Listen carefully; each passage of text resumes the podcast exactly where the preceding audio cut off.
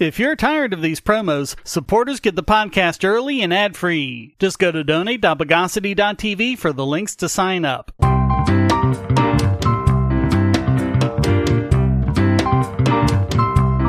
Welcome to the Bogosity Podcast for the week of September fifth, twenty twenty-one. The podcast that invented the submarine screen door.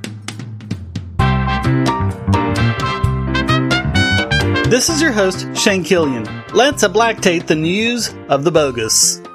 One of the many controversies during the COVID nineteen pandemic has been the moratorium on evictions put in place by the C D C.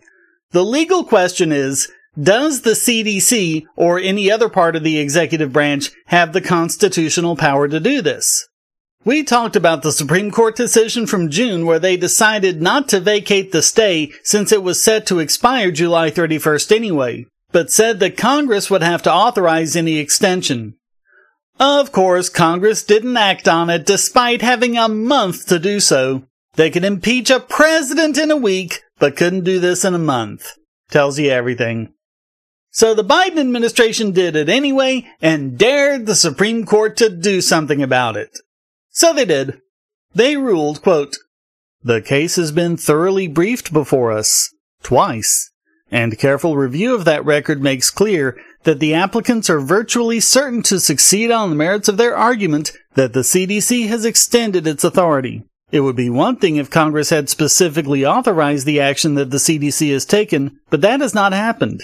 Instead, the C D C has imposed a nationwide moratorium on evictions in reliance on a decades-old statute that authorizes it to implement measures like fumigation and pest extermination. It strains credulity to believe that this statute grants the C D C the sweeping authority that it asserts. According to the C D C, an extension is required to prevent increasing the spread of COVID from evictees.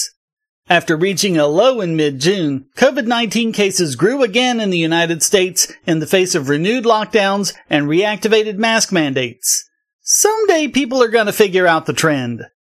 Justice Breyer dissented, saying that the Supreme Court shouldn't have stepped in to stop it. Quote, "In any event, lower courts have split on this question. Given the split among the circuits, it is at least hard to say that the government's reading of the statute is demonstrably wrong." But that situation is exactly when the Supreme Court steps in, to provide a consistent rule when the lower courts are divided. My God, Breyer, do you not even understand what your job is? Breyer was joined by Sotomayor and Kagan, so apparently they don't know either, but the fact is they were specifically told by the Supreme Court that they couldn't extend the deadline unless Congress did something, and they didn't. The only thing you can really do there is quit your whining.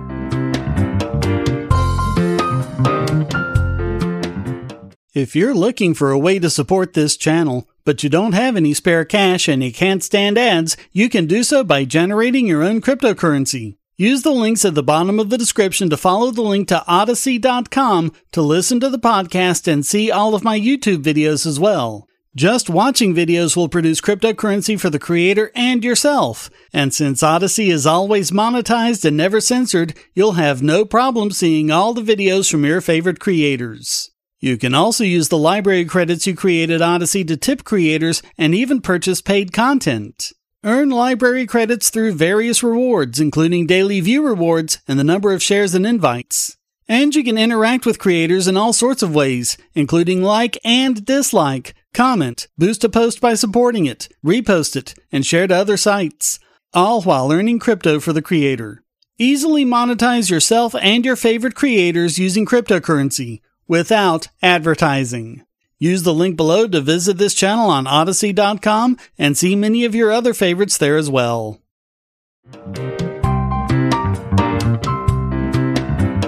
Over the life of this podcast, we've been talking about the problems of bogus D M C A takedowns, and I myself was complaining about it for over a decade before that. When the D M C A was passed, it made it so that D M C A takedown requests were made under penalty of perjury. After twenty-three years, the total number of times a person filing a false D M C A takedown request was charged with perjury remains at zero. Some of them are mistakes, which can cause a lot of harm on their own, but it's also abused by scammers. Lately, there's been a variation on the scam. whereas before it was a standard D M C A takedown notice. Now we're seeing notices about links that allegedly bypass D R M restrictions. Section twelve oh one of the D M C A made illegal anything that would bypass a digital protection mechanism, even if the purpose of doing so was for fair use. Since these are separate from D M C A takedowns, they don't show up in Google's transparency reports, but they are sent to the Lumen database, an independent project studying cease and desist letters regarding online content.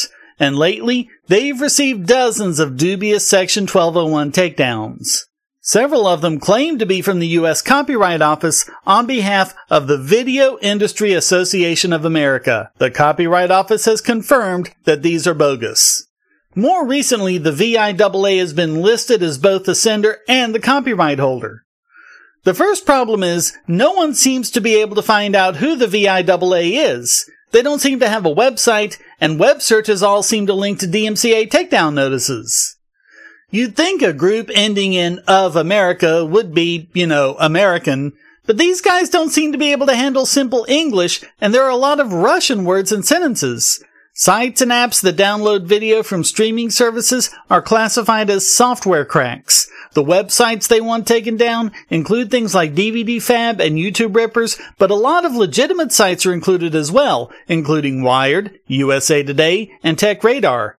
They've targeted V P N sites, news sites, and even Pinterest. When they targeted Fossbytes, which provides downloads of free open source software, Google wiped their homepage from search results. When they contacted Google, they were told that, unlike normal D M C A requests, quote, "There is no formal counter-notification process available under U S law for circumvention, so we have not reinstated these U R Ls." Fossbytes also revealed that the actual sender of the notices, claiming to be the V I double A, is actually a Russian who identifies as Wolffang. So the big question is, why is this happening? It might be easy to speculate that this is a covert action from big content groups to take down these otherwise legal websites, but a more likely explanation is something we've seen a lot in the past. A competitor to these sites is taking them down so they'll end up higher in the search results. Either way, it's clear that, as I said from the moment it passed, the D M C A is a tool for abuse and harassment. The only question is, how long is it going to take before anyone does anything about it?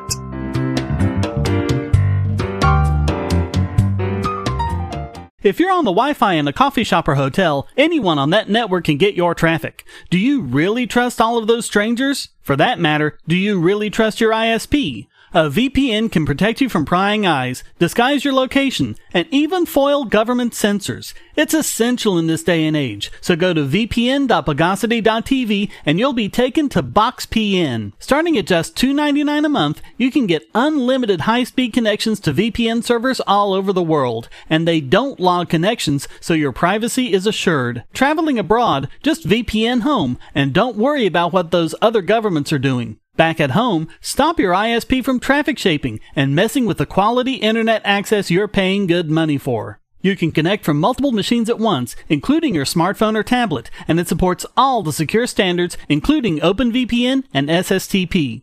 Bypass sensors and surveillance with your own secure V P N connection. Go to v p n dot bogosity dot t v.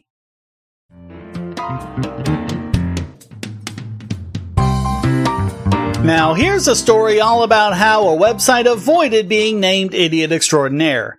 OnlyFans is a creator support website, similar to Patreon and Subscribestar, except that, due to its policy, it's attracted producers of sexually explicit materials. It's what OnlyFans is known for. It's how it makes its money.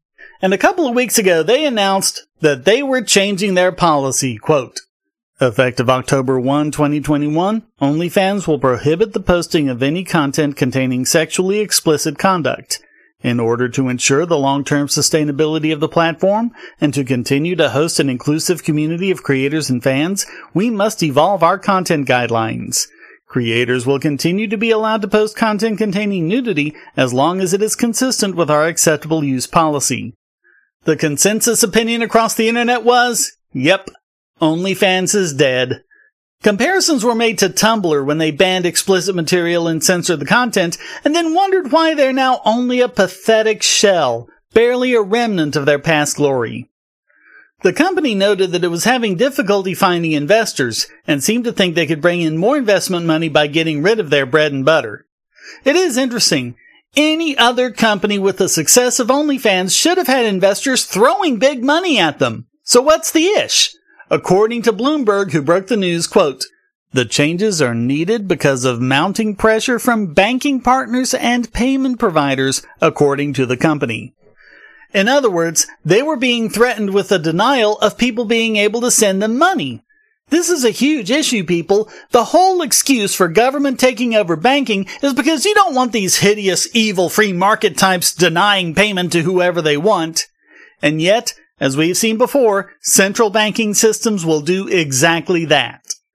I was kind of hoping they'd accept cryptocurrency instead. We need a major player of some kind to increase use and awareness of it, but maybe it's for the best. These same moralistic neo-Calvinist boomers and third-wave feminists would have just used it as yet another attack on crypto.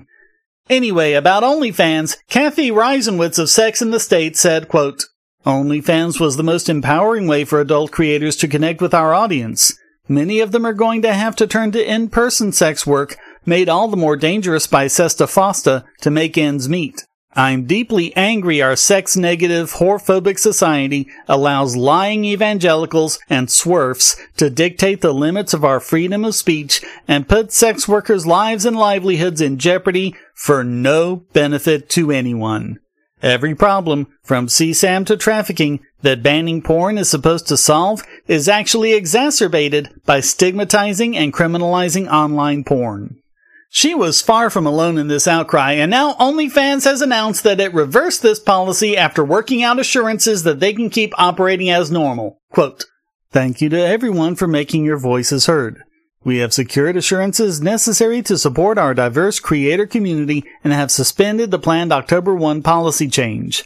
OnlyFans stands for inclusion, and we will continue to provide a home for all creators." Regardless of what your personal feelings about pornography might be, banning or restricting it achieves nothing and only causes great harm. And it isn't just about pornography either. This is a threat to anyone who goes against the powers that be. And keep this in mind next time some politician whines about having to do an antitrust action against someone or other. Ask them where they were when this happened.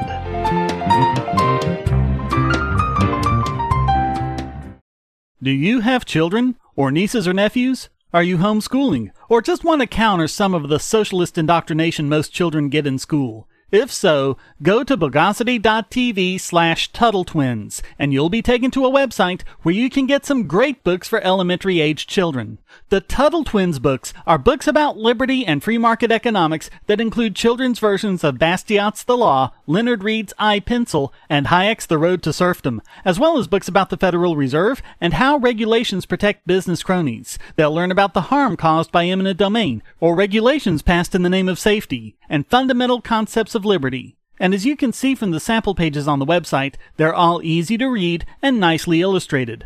They're just nine ninety-nine a piece, or get a special discount as well as free bonuses when you purchase all five. You can even buy in bulk to donate to schools and local libraries. So get the Tuttle Twins books at bogosity.tv slash Tuttle Twins.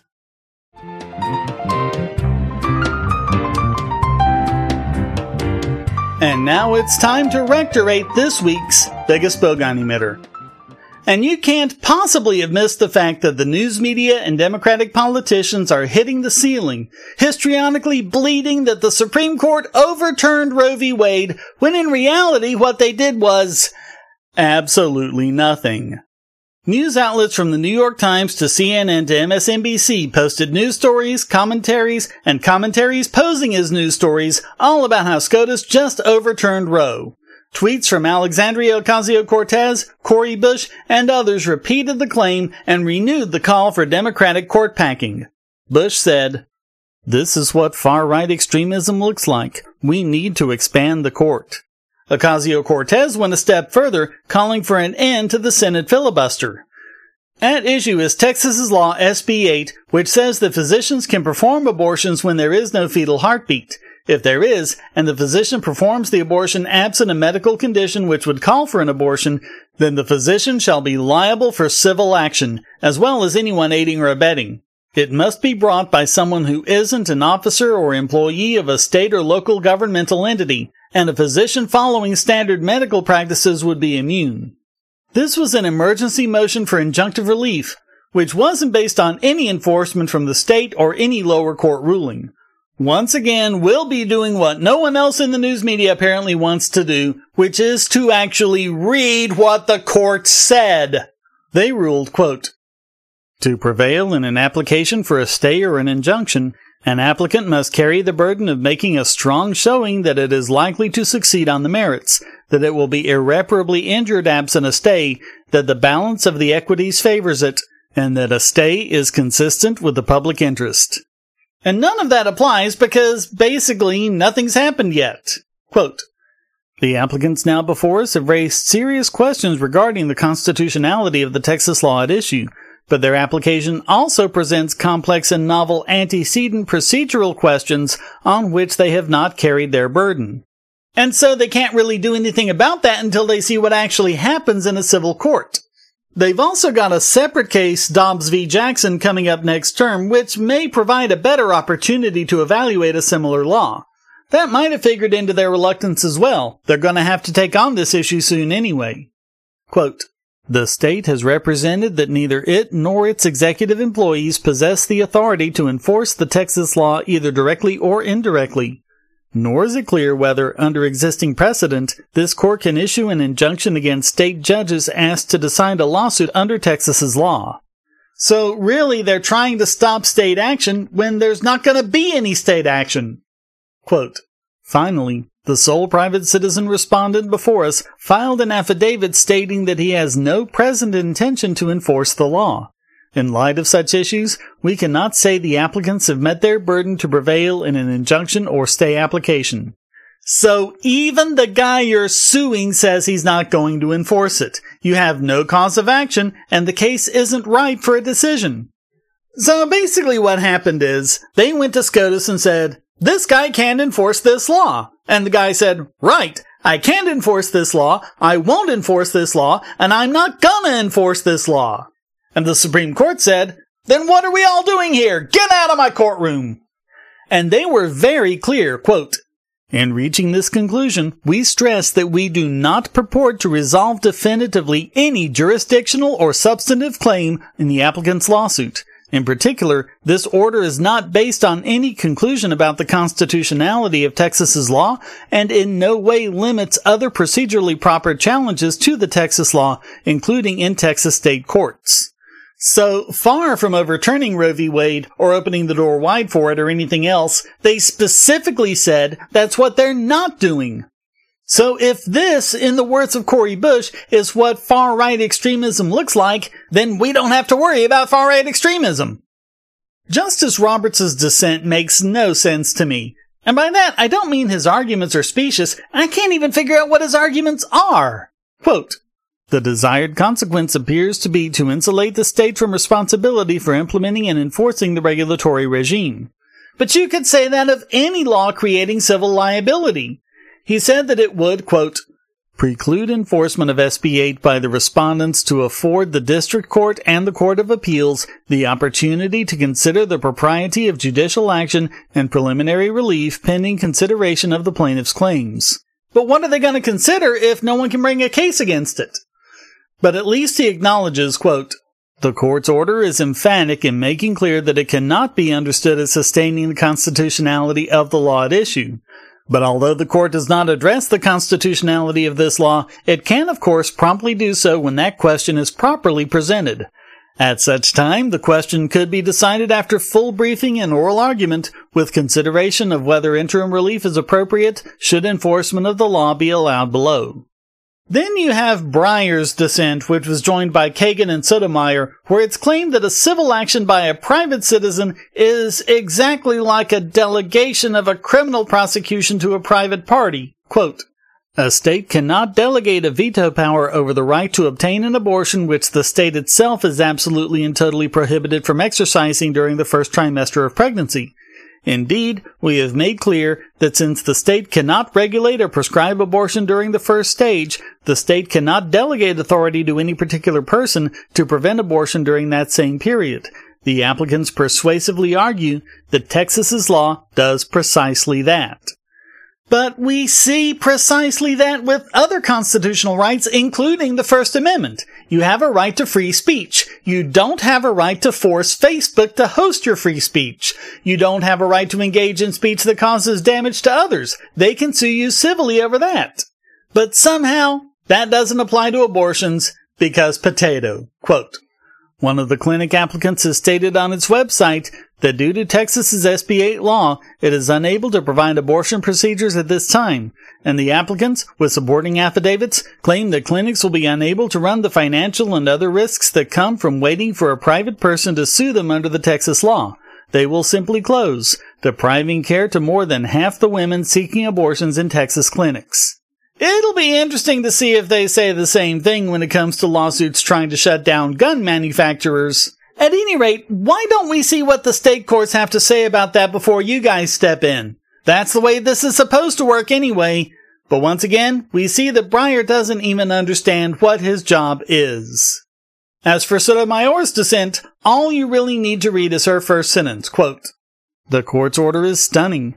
Presented with an application to enjoin a flagrantly unconstitutional law engineered to prohibit women from exercising their constitutional rights and evade judicial scrutiny, a majority of justices have opted to bury their heads in the sand. Geez, is she writing a legal opinion or an op-ed for Salon dot com? Quote, the act is clearly unconstitutional under existing precedents. But the existing precedents have to do with criminal proceedings, not civil. Please tell me you know the difference. Quote, the respondents do not even try to argue otherwise. Yes, in fact, they specifically said they weren't. Did you even read their opinion?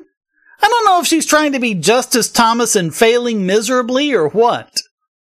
Quote, today, the court finally tells the nation that it declined to act because, in short, the state's gambit worked. Not at all what they said.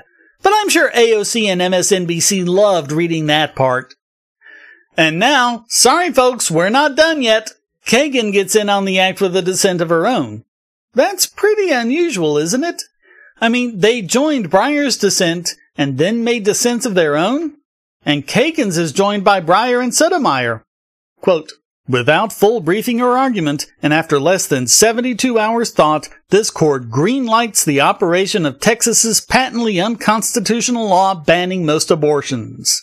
The court thus rewards Texas's scheme to insulate its law from judicial review by deputizing private parties to carry out unconstitutional restrictions on the state's behalf.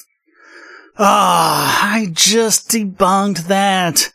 I don't feel like doing it again. This segment's making me tired. Texas law prohibits abortions for the vast majority of women who seek them, in clear and indeed undisputed conflict with Roe and Casey. But we don't know that! The lower courts might well decide that the restrictions of Roe and Casey need to be applied. You can't say your opinion is undisputed when no one else has had a chance to dispute it! Quote, today's ruling illustrates just how far the court's shadow docket decisions may depart from the usual principles of appellate process. But this isn't an appellate process. There's no decision to appeal. That was the court's point. Do you know what an appeal is? This is getting embarrassing for the liberal justices. It has reviewed only the most cursory party submissions, and then only hastily. Yeah, that's what you do in a preliminary injunction. That's why it's preliminary. Did you actually go to law school?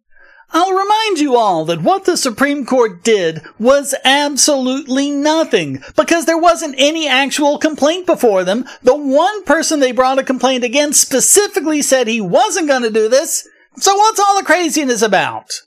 Of course, it is nice timing since it handily distracts against Biden's Afghanistan failure. So all of that makes all these people this week's biggest bogon emitter.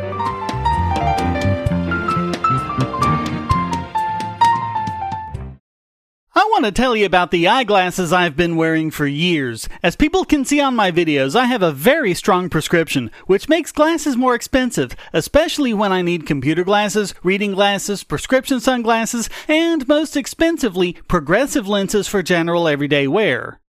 To save money while still getting quality glasses, I get them from Firmoo. In fact, I just got a pair of progressives with high-index aspherical lenses and a nice pair of frames my wife loves for just over one hundred dollars. It would have been five hundred dollars to get them through my eye doctor. Not only do they look good, the glasses are durable. I've worn many pairs for several years without problems. All orders come with a thirty-day return policy, a three-month warranty, and one-on-one customer service. Go to Firmoo, that's F I R M O O dot Bogosity dot T V anytime you need quality glasses at a low price. Once again, that's Firmoo dot Bogosity dot T V.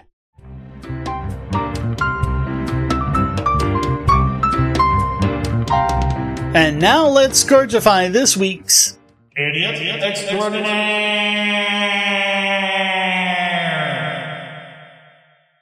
And it's another one for Sony about copyright issues, but it makes me wonder if these content companies are in some secret contest to make crazier and crazier claims, in which case I think Sony wins. Or maybe they're just having fun seeing how far they can actually go before someone stops them. Because this time, they've taken infringement action against a D N S provider. D N S is the way that normal-sounding websites like Bogosity dot T V are turned into I P addresses such as seventy dot thirty-two dot twenty-three dot four. Lately, as we've covered, people are wanting to use encrypted D N S providers to help protect privacy, as well as guard against D N S poisoning attacks that can redirect a user to the wrong website, which installs malware, steals information, or does something else nefarious. Quad nine, named for its I P address of nine dot nine dot nine dot nine, is a free, secure D N S platform operated by the Quad nine Foundation, a not-for-profit foundation with the purpose of improving privacy and cybersecurity, headquartered in Zurich, Switzerland. And Sony just sent them a notice demanding that they stop resolving domain names that Sony believes infringe on their copyright. Now you might be wondering how they could do this in the U S, given that Section two thirty is still in place. Answer, they didn't. They did it in Germany, even though neither Sony nor the Quad nine Foundation is located there, because apparently you can do that now. In a blog post, Quad nine wrote, in June, Quad nine was served with a notice from the Hamburg, Germany court stating that Quad nine must stop resolving certain domain names that Sony Music GmbH believed were implicated in infringement on properties that Sony claims are covered by their copyrights. Quad nine has no relationship with any of the parties who were involved in distributing or linking to the content, and Quad nine acts as a standard D N S recursive resolver for users in Germany to resolve those names and others. Quad nine just gets their information from the domain name system. For example, if you use them and you go to podcast dot bogosity dot T V, they contact the root servers and ask them who serves .tv domains. They'll point Quad nine to VeriSign, and they'll contact VeriSign and ask them where they can find Bogosity dot T V. VeriSign will point them to A two Hosting, so they'll contact A two Hosting's D N S servers and ask them for the I P address associated with podcast dot bogosity dot T V. A two Hosting will give Quad nine the address, and they'll pass it on to you. All of that happens quickly in the background. Quad nine will cache the domain name for a while, so if anyone else asks for it, they can serve it immediately without going through all that again. So as you can see, Quad nine doesn't host the domains, doesn't have any relationship with them, doesn't even know who they are or what they're hosting, and only passes along information retrieved through the ordinary, regular D N S system. Quad nine will do some basic malware blocking, but other than that they have no control of the site or the user. Quote, Quad nine does not condone copyright infringement and supports artists and rights holders in their ownership of content and prevention of abuse. However, we strongly believe that recursive D N S is the wrong place to try to apply legally mandated controls and is at best incorrect and at worst may be contradictory to the safety of users as well as damaging the stability of and trust in the global internet. And to make matters worse, although they haven't revealed which sites Sony is demanding they block, it apparently doesn't have any infringing content hosted. Quote, in this action, the site that is demanded to be blocked is not directly housing the infringing content. It is merely a collection of links that point to other sites which contain the content for download. It seems to our view that this extreme distance from the actual infringing party is highly concerning, as any precedent made with this court proceeding is broad enough to apply in a significantly large number of technical environments, not just those involving D N S. Since most I S Ps provide their own recursive D N S service, this could be used against every I S P. In addition, V P N providers, proxy services, caching services, antivirus software, firewalls, spam filters, email clients, Wi-Fi routers, web browsers, and even operating systems could be made to knuckle under if this becomes precedent. And as we've seen over and over again, this demand is made just on Sony's claim that they're infringing. Quote, private companies should not be able to obtain content-blocking injunctions against intermediaries, with no possibility for Internet users to assert their rights to freedom of information before a court. It's interesting that they went after Quad nine first, as they're a small nonprofit. Maybe they figure there'll be more of a pushover? Cloudflare would fight them to the death, and they know it. But then, from the looks of it, so will Quad nine. What's next? They sue G P S providers for giving people directions to a street corner where they go to buy drugs? Eyeglass makers being held responsible for people using them to view pirated content? Uh, I'd better stop giving them ideas. So all of that makes Sony this week's Idiot Extraordinaire!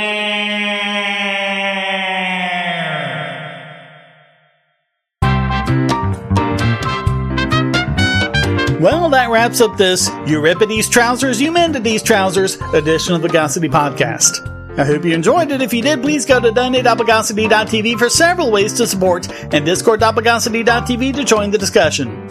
Subscribe at Patreon or Subscribestar, and you can listen early and ad-free. Thank you for listening. Until next time, here's a quote from Pat Condell. These days, we in Europe no longer make most of our own laws. We have them handed down to us by people we haven't elected and can't remove. The people we do elect are powerless to change anything, even if they wanted to, and most of them don't want to, because they've got their snouts in the trough of a corrupt organization whose accounts haven't been signed off for the last sixteen years. The Bogosity Podcast is licensed under Creative Commons Attribution Non-Commercial No Derivatives four point oh International License.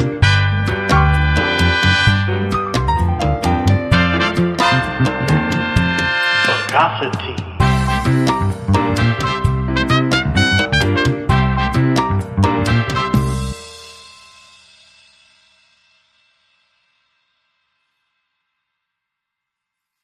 We live in a world where light bulbs connect to the internet, and recent attacks on them prove that your online security is under threat like never before. Not only your websites, but the internet-enabled devices you buy. And the biggest problem is weak passwords. That's why you need LastPass. LastPass allows you to randomly generate strong, unique passwords on the web and on your internet-enabled devices, all protected by one master password.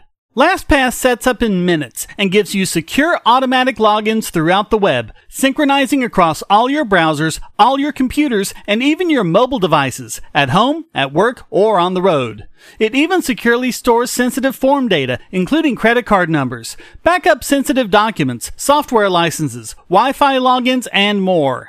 And with LastPass Premium, you can get these benefits on other applications, manage passwords for your entire family, and also get priority customer support. Sign up at password dot bogosity dot t v for a free month of LastPass Premium. Log in securely everywhere using the last password you'll ever have to remember. Go to password dot bogosity dot t v and get LastPass now.